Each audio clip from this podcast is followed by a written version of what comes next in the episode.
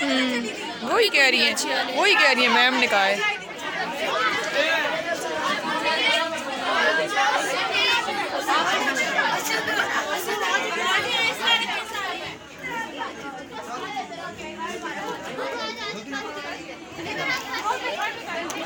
दो किलो चावल पड़े।